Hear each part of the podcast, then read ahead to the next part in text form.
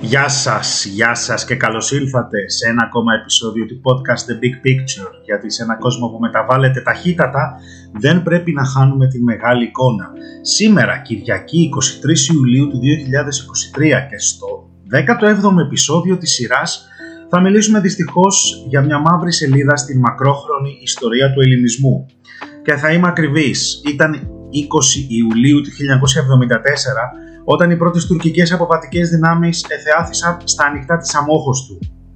Το τι προηγήθηκε ήταν συγκλονιστικό και δυστυχώς οι αστοχίες της ελληνικής πλευράς όπως η απόπειρα πραξικοπήματος εναντίον του Προέδρου, του εκλεγμένου Προέδρου Μακάριου, έδωσαν, αφορμή, έδωσαν μάλλον την αφορμή στην Τουρκία, που στο μεταξύ την είχε βάλει στο παιχνίδι η Αγγλία, η Μεγάλη Βρετανία, να εισβάλλει στρατιωτικά με πρόσχημα την προστασία των Τουρκοκυπρίων. 20 Ιουλίου λοιπόν, η αποφράδα ημέρα για τον Κυπριακό Ελληνισμό, πριν από τρεις μέρες είχαμε την επέτειο. Όταν οι Τούρκοι παραβιάζοντας κάθε κανόνα της διεθνούς νομιμότητας του καταστατικού χάρτου των Ηνωμένων Εθνών, εισέβαλαν και μάλιστα σε δύο φάσεις. Δύο εισβολές. Η πρώτη ήταν το προγεφύρωμα, το ουσιαστικό προγεφύρωμα, ενώ στη δεύτερη καταλήφθηκε ολόκληρη η Αμόχωστος, η πόλη της Αμόχωστου, μαζί με το 36% του εδάφους της Κυπριακής Δημοκρατίας της μοναδικής κρατικής οντότητας που αναγνωρίζεται σήμερα από ολόκληρη τη διεθνή κοινότητα. Κρατήστε το αυτό. Αυτό τώρα το τελευταίο σημαίνει, για να ξεκαθαρίσουμε κάτι, ότι στο νησί της Κύπρου υπάρχει μόνο μία αναγνωρισμένη κυβέρνηση και ένα κράτος. Αυτό λέγεται η Κυπριακή Δημοκρατία. Οτιδήποτε άλλο έχει κριθεί παράνομο από τον Οργανισμό Ηνωμένων Εθνών και από άλλους οργανισμούς, όπως η Ευρωπαϊκή Ένωση, με απανοτά ψηφίσματα όχι μόνο ένα δηλαδή. Δεν αναγνωρίζεται από κανέναν, πλην φυσικά από, από την Τουρκία, αυτό το μόρφωμα στη βόρεια πλευρά του νησιού, η οποία μέχρι σήμερα έχει τις δυνάμεις της πάνω στο νησί, τις κατοχικές της δυνάμεις, για να τα λέμε τα πράγματα με το όνομά τους.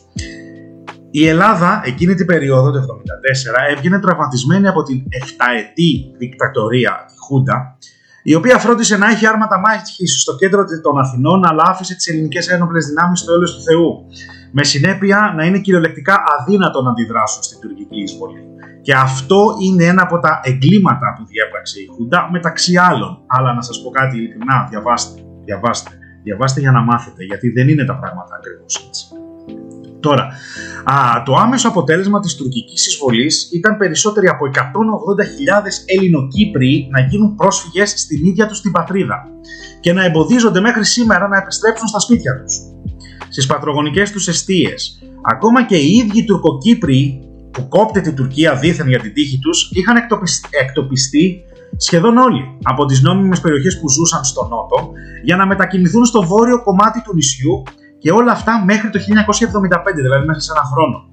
Μερικές ακόμα χιλιάδες Ελληνοκύπροι και Μαρονίτες, περίπου 20.000, επέλεξαν παρόλες αντικσότητες να παραμείνουν στα σπίτια τους.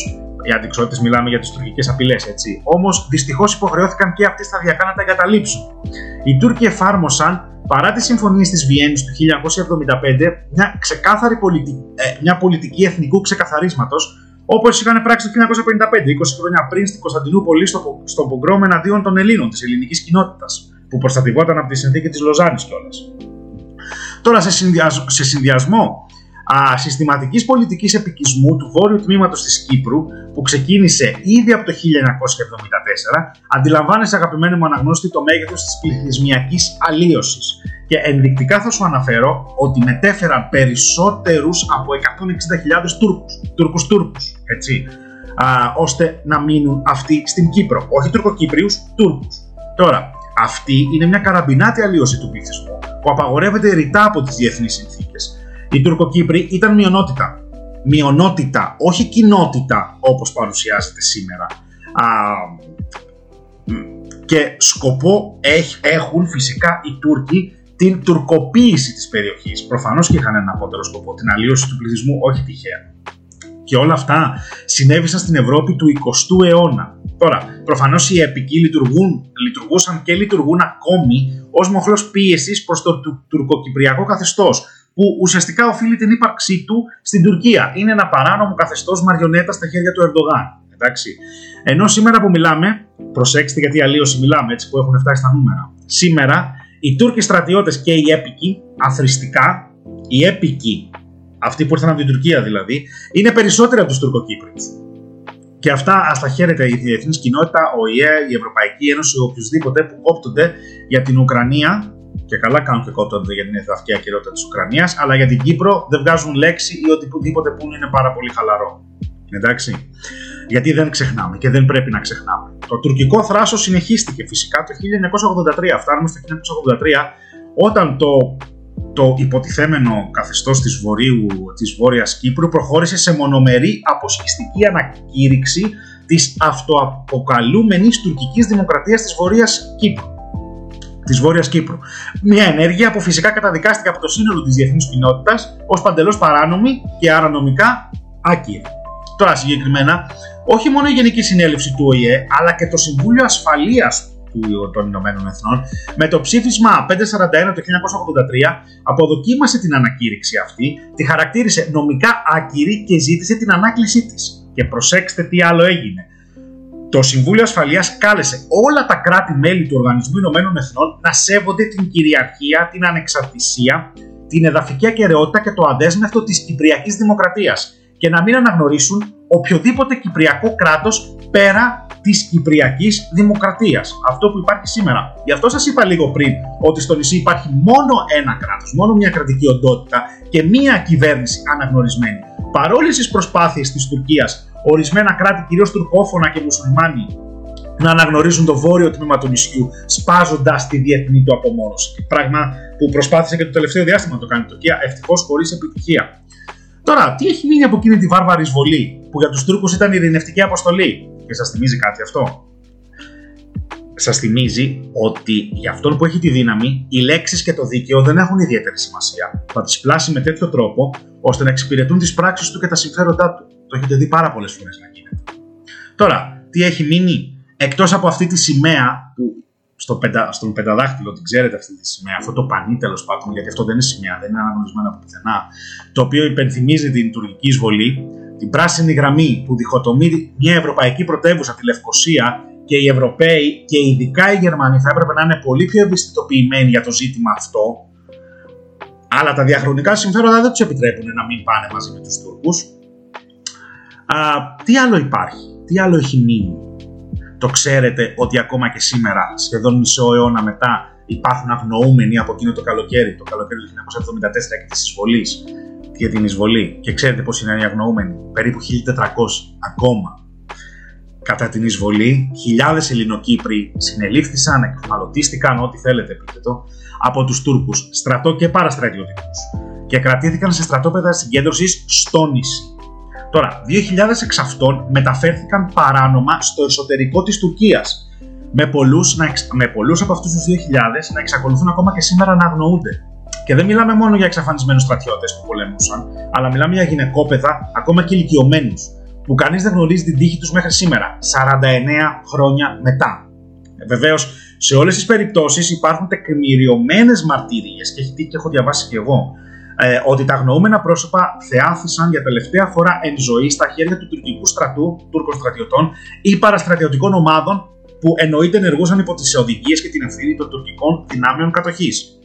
Τώρα, πέραν της ανθρωπιστικής καταστροφής, η περιβαλλοντική και πολιτισμική καταστροφή ήταν επίσης τεράστια αρχαιολογικοί χώροι και μαντέψτε, μοναστήρια και ναοί, χριστιανικοί ναοί και μοναστήρια, εντάξει, λαιλατήθηκαν συστηματικά από τις τουρκικές ορδές.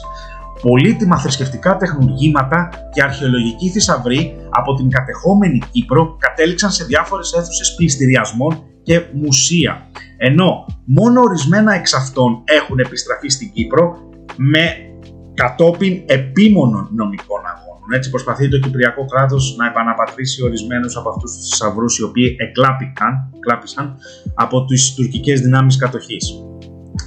Και στο σημείο αυτό έχετε καταλάβει ότι το επεισόδιο είναι ένας φόρος τιμής. Δεν θέλω να αναφερθώ καθόλου για τις πολλές και σημαντικές προσπάθειες που γίνονται και έχουν γίνει κατά καιρούς, ώστε να επιληθεί επιτέλους το Κυπριακό με ειρηνικούς τρόπους, έτσι, μέσω διαπραγματεύσεων.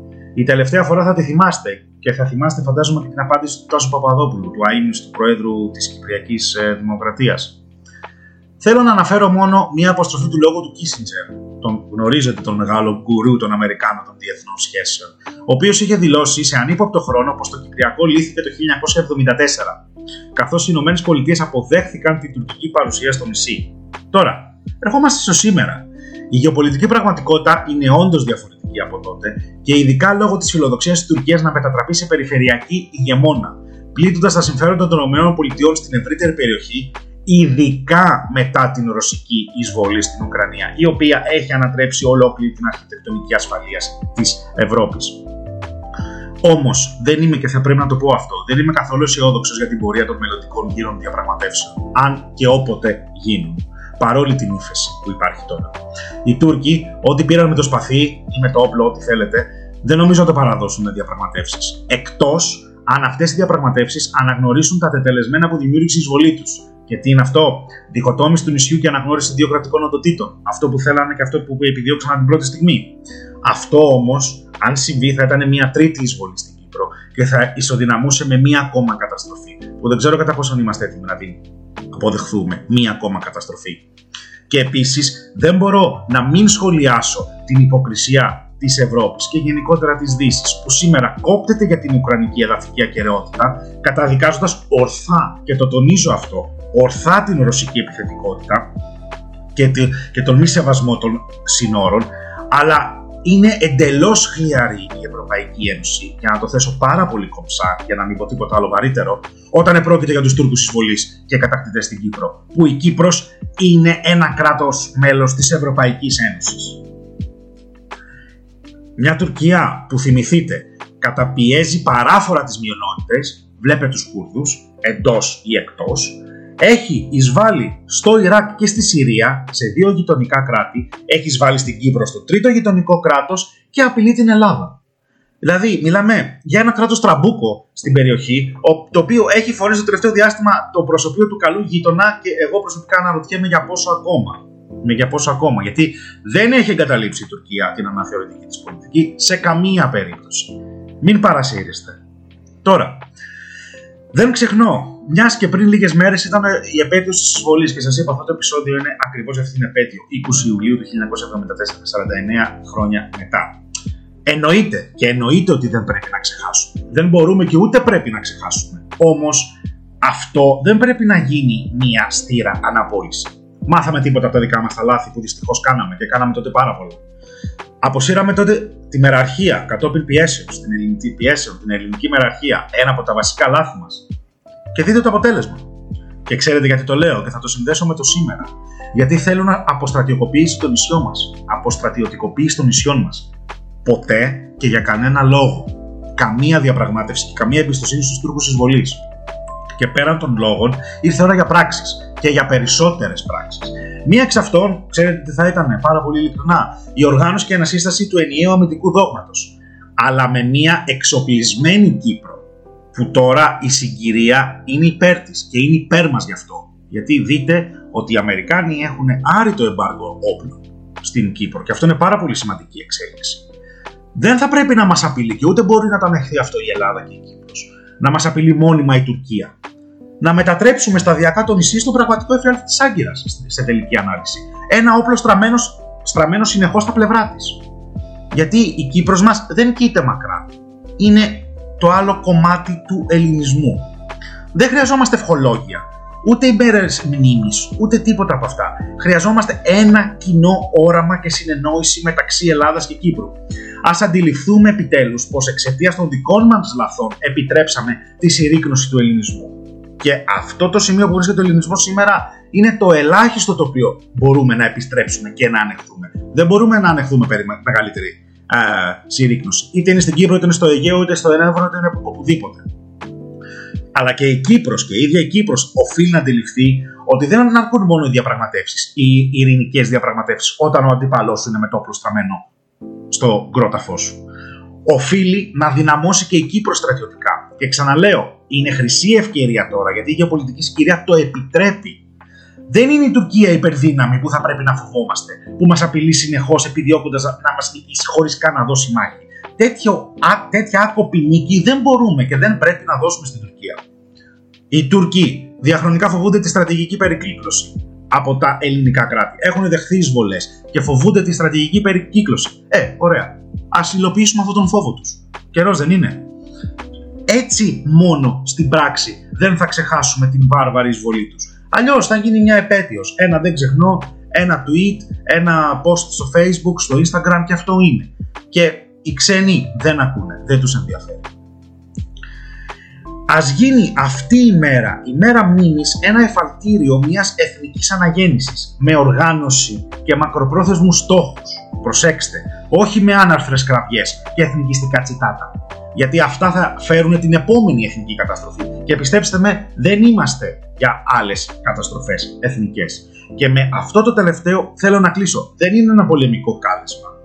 Είναι μια εγρήγορση εγρήγορση με μελέτη, με ορθή μελέτη της γεωπολιτικής πραγματικότητας, της δύναμής μας και των αδυναμιών μας, όπως και της Κύπρου, όπως και της Τουρκίας και η κατάστρωση ενός μακροπρόθεσμου σχεδίου από κοινού. Όχι η Κύπρος είναι μόνη της η Ελλάδα υποστηρίζει, όποτε μας βολεύει, όποτε δεν μας βολεύει. Από κοινού τα δύο ελληνικά κράτη. Υπάρχει τουρκικός στρατός κατοχής. Κάτι πρέπει να κάνουμε γι' αυτό. Και τι θα κάνουμε γι' αυτό, θα ενισχυθούμε. Πρέπει να ενισχυθούμε. Δεν έχουμε άλλη επιλογή.